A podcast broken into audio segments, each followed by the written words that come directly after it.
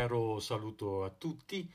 Iniziamo un seminario sulla figura, l'opera e le profezie di Ellen White, una donna vissuta a cavallo dell'Ottocento, nella prima e seconda metà dell'Ottocento fino all'inizio del Novecento. Ecco, c'è bisogno di mettere in risalto due cose prima di iniziare. Primo, che secondo il libro dell'Apocalisse, dopo la settima chiesa, quella di Laodicea, così come è scritto in questo libro, eh, c'è solamente la fine del tempo. Quindi Laodicea si colloca nell'arco temporale preso in esame dall'Apocalisse dall'800 all'ultimo giorno. Questo è il periodo in cui dovrebbe esistere la chiesa di Laodicea.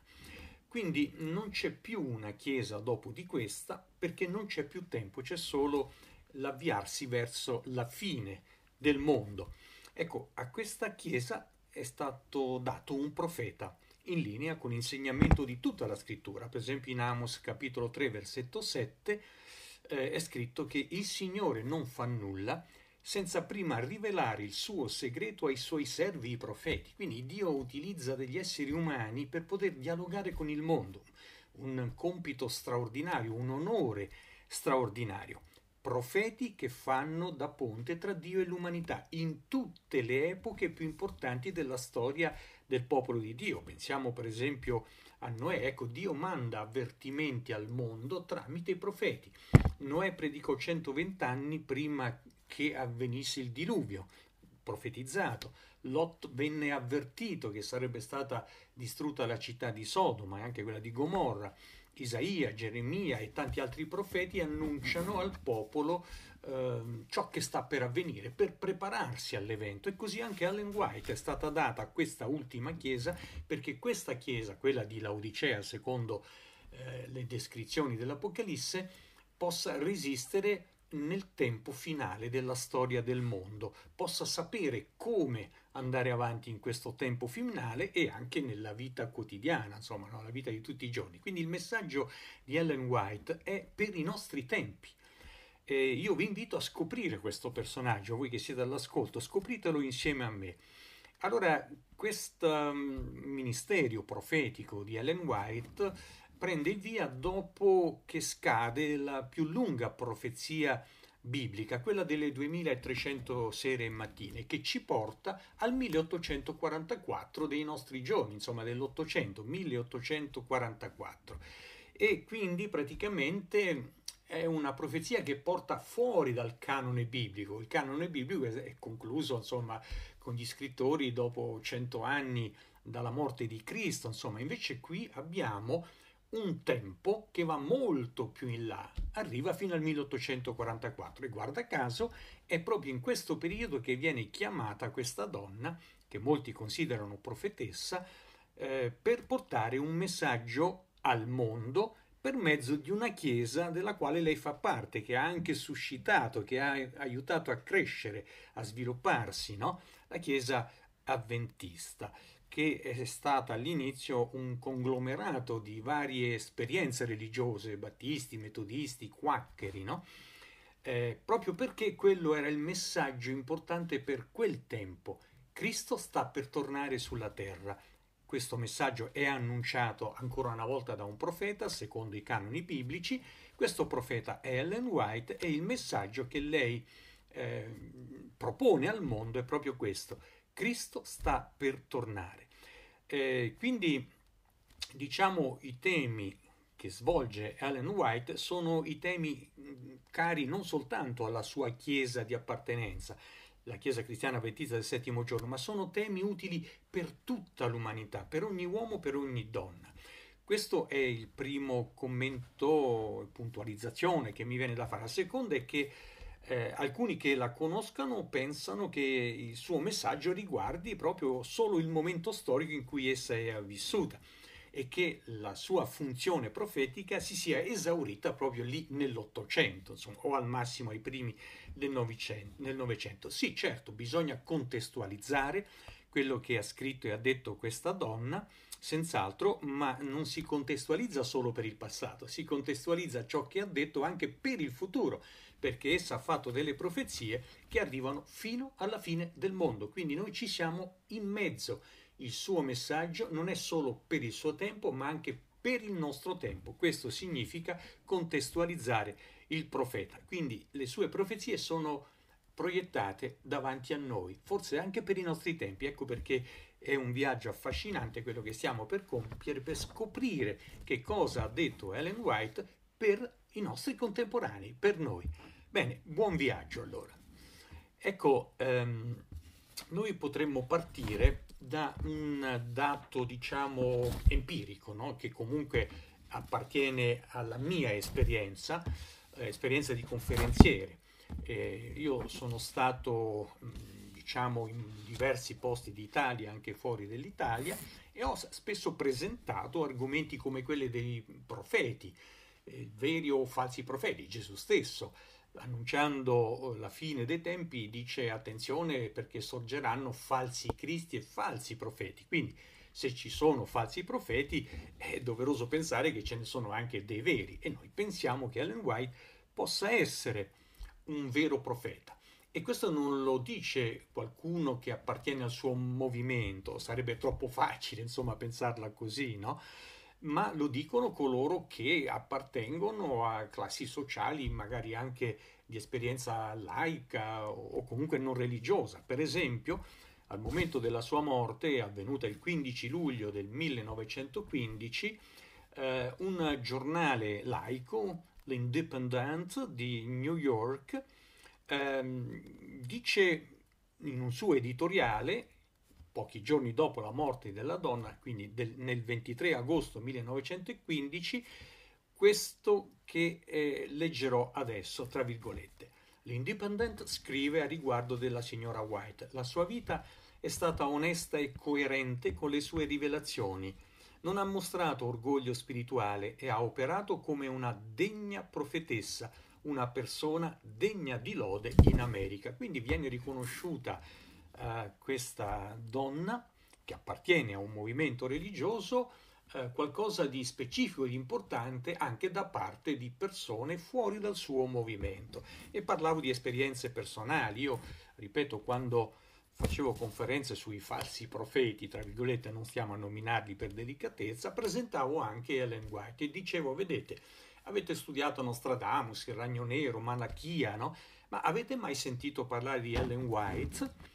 E mi ricordo che all'Università di Ancona presentai questo documento storico con delle diapositive e alla fine di questo documento dove presentai diverse profezie fatte da Ellen White che si sono poi realizzate, sentii con la coda dell'orecchio un um, signore che era un direttore, un presidente di un uh, diciamo gruppo di dialogo interreligioso tra cristiani ed ebrei sussurrare, ma non troppo a voce bassa, però questa donna le ha azzeccate tutte. Poi si alzò in piedi una signora dietro di lui con un taccuino in mano e mi disse, signor Caratelli, ma mi può dare eh, i titoli dei libri scritti dalla signora White? E un'altra ancora si alzò in piedi e disse, mi può dire a che chiesa appartiene? Insomma, io in qualche modo mh, mm, diedi indicazioni così sommarie, ma l'interesse era stato suscitato, anche perché non si scandalizza più nessuno a sentir parlare di profeti, visto che il web pullula di profezie vere o presunte, di profeti veri o presunti, uno più, uno meno, come diceva Ornella Vanoni parlando di Dio, proviamo anche con Ellen White, non si sa mai, magari può dire qualcosa di importante per i nostri contemporanei. La stessa cosa mi successe ad Ostia, ricordo benissimo, dopo aver fatto una stessa conferenza, un signore venne da me in privato e mi disse Senta, io vorrei acquistare tutti i libri della signora White, come posso fare? Ricordo quello che disse un mio carissimo amico, che è uno scrittore di testi per la RAI, eh, che studiò per conto suo i libri di Alan White e ne fece conoscere una parte a una sua amica, una intellettuale e l'amica disse, ma è straordinaria questa donna, come scrive bene, precisa, puntuale. E lui rispose, eh, se ti dicessi in che epoca ha scritto, in che epoca ha scritto? Ha scritto nell'Ottocento, ma non è possibile. Ecco, allora diciamo che eh, molti ritengono Ellen White attuale, modernissima e degna di fede. Perché degna di fede? Perché quell'uomo disse questa donna le ha azzeccate tutte perché avevo esposto alcune di queste profezie di Ellen White e noi cominceremo proprio dalla fine, no? Così come praticamente si legge il libro di Daniele, se volete conoscere il succo del libro di Daniele contenuto nella Bibbia, leggete l'ultimo capitolo, dove è scritto conserva queste cose perché sono scritte per il tempo della fine. Ecco, io con Ellen White vorrei provare questo esperimento, incominciare dalla fine, dalle cose che lei ha predetto e si sono realizzate. Poi, se avete la pazienza, la voglia di seguirci, noi parleremo anche della sua figura, di che cosa ha scritto oltre alle profezie, molte altre cose interessanti riconosciute per esempio da studiosi moderni sul tema della solo della fede, dell'educazione, ma anche della medicina. Cose straordinarie. Seguiteci e saprete tutto. Ecco, per esempio, sulla rivista Sign of the Times, Segni dei Tempi, del 2 aprile 1890, e vi prego di tenere a mente le date che adesso vi enuncerò, no? eh, lei scrive una cosa molto molto importante. Lo leggiamo. La tempesta si avvicina e dobbiamo prepararci ad affrontare la sua furia. Vedremo sciagure da ogni parte, migliaia di navi saranno scaraventate nelle profondità dei mari, intere armate sprofonderanno e molte vite umane saranno di conseguenza sacrificate. I palazzi saranno distrutti dalle fiamme. Ripeto, scriveva questo il 2 aprile 1890 e non poteva parlare dei massacri avvenuti sul territorio dove lei viveva, gli Stati Uniti, perché la famosa guerra civile, un massacro vero e proprio, durò dal 12 aprile 1861 al 9 aprile 1865, quindi lei scrive nel 1890 e questa guerra civile è alle spalle, come pure erano alle spalle le guerre contro i nativi americani, che si sono concluse più o meno nel 1870 con il famoso massacro di Knee, eh, con l'assassinio di Toro seduto. Quindi lei stava parlando di cose che erano davanti, non eh, indietro, non della guerra civile americana, non del massacro degli indiani. E allora arriviamo al capodanno del 1900, al primo gennaio. Ellen White era in Australia ed era preoccupata per alcuni problemi sorti a Butter Creek, che era l'epicentro americano dell'opera avventista. Ripeto, era il primo gennaio 1890. L'anno si presentava pieno di promesse, perché per la prima volta il mondo era totalmente in pace. La Cina era ancora aperta ai viaggiatori e anche al Vangelo, no? E nella Grande Russia si viveva un periodo di tranquillità. Ma Allen White, nel sollecitare i fratelli del suo movimento a risolvere dei problemi per poter evangelizzare senza restrizioni, scrisse quanto segue e questo lo potete leggere nel suo libro Testimonies for the Church, volume 6, pagina 22. Presto ci saranno morti e distruzioni. Agenti umani stanno mettendo a punto il più potente macchinario per ferire e uccidere e le armi lasceranno senza sicurezza in qualsiasi luogo. Gli spostamenti da un luogo all'altro per diffondere la verità sarebbero stati ben presto soggetti a pericoli a destra e a sinistra. Quindi diceva ai suoi fratelli, mi raccomando, risolvete i problemi finanziari che avete e predicate il Vangelo perché tra poco non lo si potrà più fare. Come il primo gennaio 1800, 1900, primo gennaio 1900, quando invece il mondo si stava avviando verso un'era di pace. Lo vedremo adesso come tutti i commentatori moderni pensavano proprio questo, e non solo i moderni, anche quelli dell'inizio del Novecento. Ebbene, in quel mese, a gennaio, Lenin veniva liberato dalla sua prigione in Siberia, attraversava la Russia e si rifugiava in Europa per cercare di fare una rivoluzione. E a Zurigo, invece, in Europa, un giovane studente di liceo, Albert Einstein, scriveva strane formule e rifletteva su come poter trasformare la materia in energia. 45 anni dopo, purtroppo, la sua idea avrebbe incenerito Hiroshima e Nagasaki. Nell'estremo oriente cominciarono tensioni tra Russia e Giappone, siamo nel giugno del 1905. Eh, Walton, nel suo libro Omega, pagina 105, scrive nel frattempo, alla distanza di mezzo mondo, la porta della storia piena di opportunità, si chiude definitivamente al rombo dei cannoni. Nel canale orientale dello stretto di Corea, esattamente a nord delle isole rocciose Tsushima, l'ammiraglio Togo dispone la flotta giapponese in un ordine di battaglia che rivoluzionerà la guerra navale moderna. Audacemente egli dispone l'intera flotta su di una linea unica che incrocia la T della flotta russa, lo spiegamento a T logicamente, del Baltico che sta avanzando. Tutte le armi delle sue navi possono ora sputare, puntare sui russi e quando egli libera il suo tuono, la flotta russa cesserà di esistere. E in Russia Lenin, proprio a causa di questo disastro dei russi, accende i primi fuochi della rivoluzione comunista. Lenin ci riuscirà completamente nel 1917 e tre anni prima purtroppo scoppiò la famosa grande e terribile guerra, quella del 1914, la prima guerra mondiale. Nel suo libro Omega, ancora Walton, alla pagina 228, commenta 14 anni erano trascorsi da quel luminoso mattino di gennaio.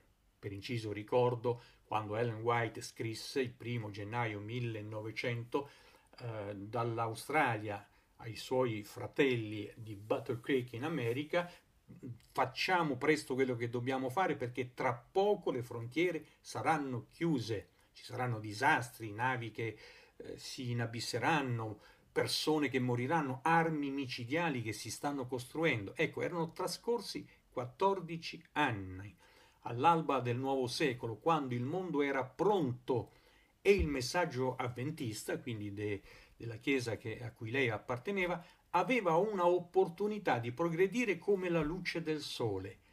Ora quel giorno era terminato. Le sue ultime ombre sparivano dietro il sipario chiuso inesorabilmente dal colpo di pistola di un diciannovenne nazionalista serbo. Nella città bosniaca di Sarajevo, un autista voltò e condusse la limousine scoperta in una via affollata. Dietro a lui sedeva la coppia reale. Echeggiarono due colpi d'arma da fuoco.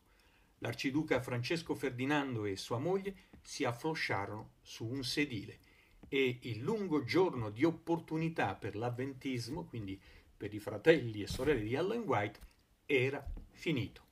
I primi colpi della prima guerra mondiale erano stati sparati.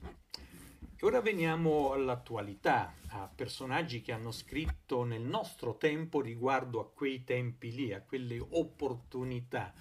Eh, sono economisti, sono storici, eh, sono filosofi, no? Ebbene, ehm, nel 1909, ancora, parlando alla conferenza generale del suo movimento, degli avventisti del settimo giorno, Ellen White scrisse, so, 1909, eh, ascoltate ancora le date, sono da aspettarsi tra poco conflitti e oppressioni di popoli stranieri di tale veemenza che non è possibile per ora neppure concepire. Poi aveva aggiunto, ancora un poco di tempo e non potremo più lavorare liberamente, come possiamo farlo ora. Davanti a noi ci sono cose terribili e ciò che dobbiamo fare dobbiamo farlo presto. Ora, a quel tempo queste parole suonavano un po' come stonate, dette da una vecchietta, scusatemi il termine, forse eh, ormai senescente, no? qualcuno direbbe rimbambita. Non era così, perché 90 anni più tardi, riguardo a quei tempi, come dicevo prima, economisti, politici e filosofi faranno le seguenti rivelatrici considerazioni. E ora ve le elenco una dopo l'altra nella seconda parte di questa conferenza. Per esempio, l'economista Robert Schiller, in un suo bellissimo libro proprio sull'economia, dice l'indice prezzo utili raggiunse il primo dei tre livelli massimi registrati dal 1881 nel giugno del 1901 proprio all'inizio del XX secolo. Nel gennaio 1901, ripeto, quando Ellen White scriveva attenzione, verranno disastri da tutte le parti, dice Schiller, si parlava molto del futuro e dei progressi tecnologici a venire. La gente era davvero ottimista e alcuni anni dopo il primo decennio del XX secolo venne definito l'epoca dell'ottimismo l'epoca della fiducia o anche l'epoca della baldanza. In un editoriale dell'aprile del 1901, il New York Daily Tribune scrisse è arrivata una nuova era, un'era di comunità e di interessi. E Emilio Gentile, uno scrittore straordinario che si è occupato anche della Prima Guerra Mondiale, in un libro intitolato proprio Due colpi di pistola, 10 milioni di morti, la fine di un mondo, alla pagina 13 scrive La lunga pace dell'Europa aveva fatto nascere la speranza che la modernità trionfante della civiltà europea, guidate dalla fiducia nella ragione e dalla fede nel progresso, sarebbe giunta un giorno a sconfiggere la barbarie della guerra. E beh, così non fu, perché nel 1904 una rivista italiana, sempre sostenendo quanto ha sostenuto Gentile, diceva la guerra va ormai considerata come il mostro virulento della civiltà umana, l'ultimo segno della degenerazione atavica in contrasto evidente con lo spirito della civiltà odierna. E a quel tempo Stefan Zweig, ricordando proprio quell'evento della um, nuova eh, filosofia ottimista della vita del secolo che stava nascendo e parlando dell'esposizione universale di Parigi del 1900 scrisse non si temevano ricadute barbariche come la guerra tra popoli europei, così come non si credeva più alle streghe e ai fantasmi. I nostri padri erano totalmente compenetrati dalla fede nella irresistibile forza conciliatrice della tolleranza. Lealmente credevano che i confini e le divergenze esistenti fra le nazioni o le confessioni religiose avrebbero finito per sciogliersi in un comune senso di umanità concedendo così a tutti la pace e la sicurezza, i beni supremi. Insomma, praticamente nessuno all'inizio del Novecento avrebbe mai potuto pensare a una guerra, assolutamente. Nessuno lo pensava. Per esempio, Mariano Fazio, in Acta Filosofica, volume 9, edito nel 2000, alla pagina 287, ha riconosciuto quanto segue. Il XIX secolo, almeno dal punto di vista della storia delle idee, è stato un periodo di ottimismo. Le ideologie politiche che lo caratterizzarono, liberalismo, nazionalismo, marxismo, in quanto figlie dell'illuminismo, hanno come uno degli elementi decisivi della loro cosmovisione la nozione di progresso. E poi alla fine dice l'avvento della prima guerra mondiale è stato un autentico shock culturale invece di pace, libertà, giustizia e benessere, la modernità sboccava in un conflitto bellico di dimensioni mai viste nella storia. Sì, tutti si aspettavano la pace, solo questa signora, Ellen White, annunciava disastri a non finire. Se non è un profeta questo, e Lorenzo del Boca, un giornalista molto ben piantato nella storia, nell'analisi storica, pensando a quel fatidico 1914, allo scoppio della Prima Guerra Mondiale, dice quanto segue. Va aggiunto che l'Europa, e traggo questo dal suo libro Maledetta guerra, pagina 34, va aggiunto che l'Europa, pur attraversata da correnti belliciste, aveva anche il tempo di distrarsi con argomenti più faceti, no? eh, si poteva continuare a, parlare del fatto che non si sarebbe mai combattuto, no? Fra pettegolezzi e maldicenze, dice Del Boca, apparvero alcuni saggi che tendevano a escludere matematicamente la possibilità che potesse esplodere una guerra. Zbigniew Brzezinski, che è stato consigliere per la sicurezza nazionale del presidente Jimmy Carter, Riassume questo nel suo libro, che ho letto molto con piacere, Il mondo fuori controllo del 1995, alla pagina 17, quanto segue. Il clima dominante delle principali capitali al 1 gennaio 1900 era improntato in generale all'ottimismo. La struttura del potere mondiale sembrava stabile, ma soprattutto la situazione politica dominante, almeno in apparenza, sembrava essere relativamente priva di minacce. La sempre maggior fede nella rivoluzione scientifica generava ottimismo sulle condizioni future dell'umanità. E poi conclude. L'alba del XX secolo venne accolta da molti commentatori, lo abbiamo visto poco fa, no? come il vero inizio dell'era della ragione. La tragedia arrivò quasi inaspettata. Nessuna delle previsioni espresse un po' da tutti al primo gennaio 1900 si avvicinò ad anticipare i massacri ideologici e lo stato di guerra che riservava il futuro, come nessuno. Esattamente il primo gennaio 1900 Ellen White diceva verranno grandi disastri, ci saranno morti, navi affondati, eh, affondate e eh, armi che distruggeranno in maniera devastante. E Ellen G. White aveva previsto gli orrori di questa guerra che sarebbe scoppiata di lì a poco, ma che nessuno aveva previsto. E passando, e per concludere anche al passaggio in cui Ellen White citava armi tremende, quindi già quelle della guerra civile erano state armi a sua volta tremende, insomma a suo modo tremende, che avevano causato morte e distruzione, beh, lei avendo alle spalle questi scenari ne propone come profezia, come profeta, altri ancora più devastanti. E le ricerche moderne confermano l'esattezza delle profezie di Ellen White fatta, fatte con addirittura eh, 14-20 anni di anticipo.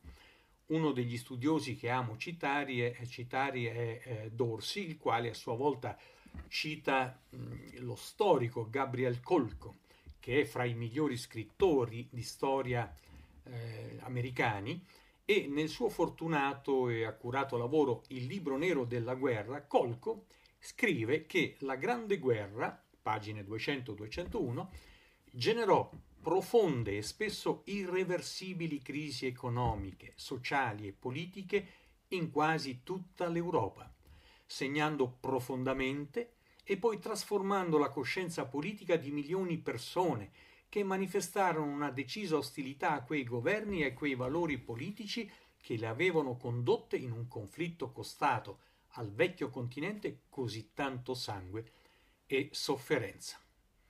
Ricordo, a costo di esaurirvi, cari ascoltatori, che Ellen White, in mezzo allo scetticismo generale, aveva detto che la tempesta si avvicina, bisognava prepararsi ad affrontare la sua furia, furia in conseguenza della quale, ripeto, cito tra virgolette, migliaia di navi saranno scaraventate nelle profondità dei mari intere armate sprofonderanno e molte vite umane saranno di conseguenza sacrificate. Lascio ancora lo spazio allo storico Dorsi che con le sue ricostruzioni conferma le brutalità delle previsioni fatte da Ellen White. Scrive mm, in, un libro dedicato alla Prima Guerra Mondiale quanto segue alla pagina 7 la, la Grande Guerra è un violento, drammatico ingresso nella modernità. E in quella guerra per la prima volta si muore non soltanto perché colpiti dalle armi nemiche, ma per la condizione stessa in trincea, ricoveri scavati nella terra dove i soldati trascorrono settimane, mesi, anni, ammalandosi e spessissimo morendo di tifo, tubercolosi, polmonite, dissenteria, denutrizione, colera, disidratazione. Poi parleremo della famosa spagnola, anche qui c'è da dire moltissimo. No? Conclude Dorsi, ci sono poi gli effetti mentali, i turbamenti della psiche dei combattenti, che soltanto negli ultimi anni sono stati studiati con risultati inquietanti. E la frase conclusiva è emblematica. La Grande Guerra è una fabbrica di follia. Sì, eh, un'altra citazione, sempre del Dorsi, a riguardo proprio delle tecniche di guerra, delle armi di guerra inventate in quel periodo, dice una guerra in cui il potere in ogni nazione manifesta da una parte il totale disprezzo della vita dei soldati Migliaia di soldati saranno uccisi, diceva Ellen White, e dall'altra delle popolazioni civili, obbligando gli uni a immolarsi per conquistare una collinetta di sabbia e sassi e affamando le altre, in particolare gli abitanti delle città. Ci si batte per conquistare metri di terreno, gli insensati assalti in cui gli uomini uscendo dalle trincee si lanciano contro il nemico che li falcidia. E poi un dato fondamentale è questo, dice Dorsi, nel 1914-1916 si svolgono battaglie senza fine, ma con centinaia di migliaia di cadaveri.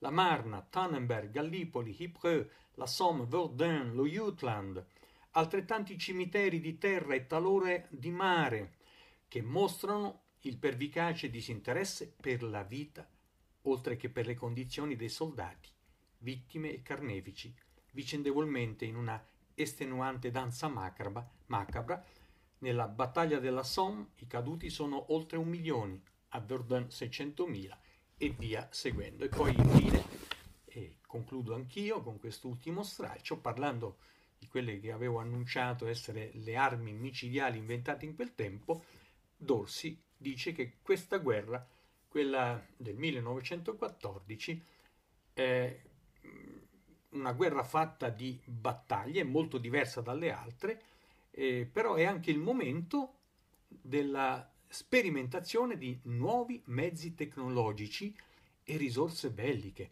oltre che di di tattiche più o meno innovative, quasi sempre fallimentari a spese delle truppe, in particolare della fanteria, che è la protagonista tragica della Grande Guerra. A Verdun si usano per la prima volta i lanciafiamme, uno strumento fra i più devastanti anche per il terrore che suscita nei soldati. Alla Somme vengono adoperati rudimentali carri armati che tuttavia avranno un ruolo decisivo. A Caporetto gli austro-germanici impiegano una soluzione chimica misteriosa che uccide in pochi istanti i fanti italiani, lasciandoli pietrificati. A Ypres si fa ricorso per la prima volta a miscele di gas asfissiante. Nella seconda metà del conflitto, eh, nella seconda metà del conflitto eh, questa è contrassegnata dalla pratica del bombardamento delle città e sarà perfezionata fino a diventare guerra genocidaria nel secondo conflitto, cioè nella seconda guerra mondiale. Ricordo le parole profetiche di Ellen White sono da aspettarsi tra poco conflitti e oppressioni di popoli stranieri di tale veemenza che non è possibile per ora neppure concepire. Eh, la guerra civile americana che si era lasciata alle spalle era una guerra tra fratelli, stupida anche quella, ma tra fratelli. Lei dice tra poco ci saranno conflitti e oppressioni di popoli stranieri, quindi praticamente una guerra mondiale se avessero ascoltato Ellen White, forse chissà come sarebbe stato il corso della storia. Ma tema del prossimo incontro, un'altra profezia fatta da Ellen White, se per esempio l'avessero ascoltata gli abitanti di San Francisco, prima che fosse devastata dal terremoto famoso, eh, come avrebbero reagito gli abitanti di San Francisco ascoltandola? Si sarebbero salvati? Ma ripeto, questa è un'altra storia che racconteremo nel successivo incontro. Grazie per l'ascolto, un caro saluto a tutti.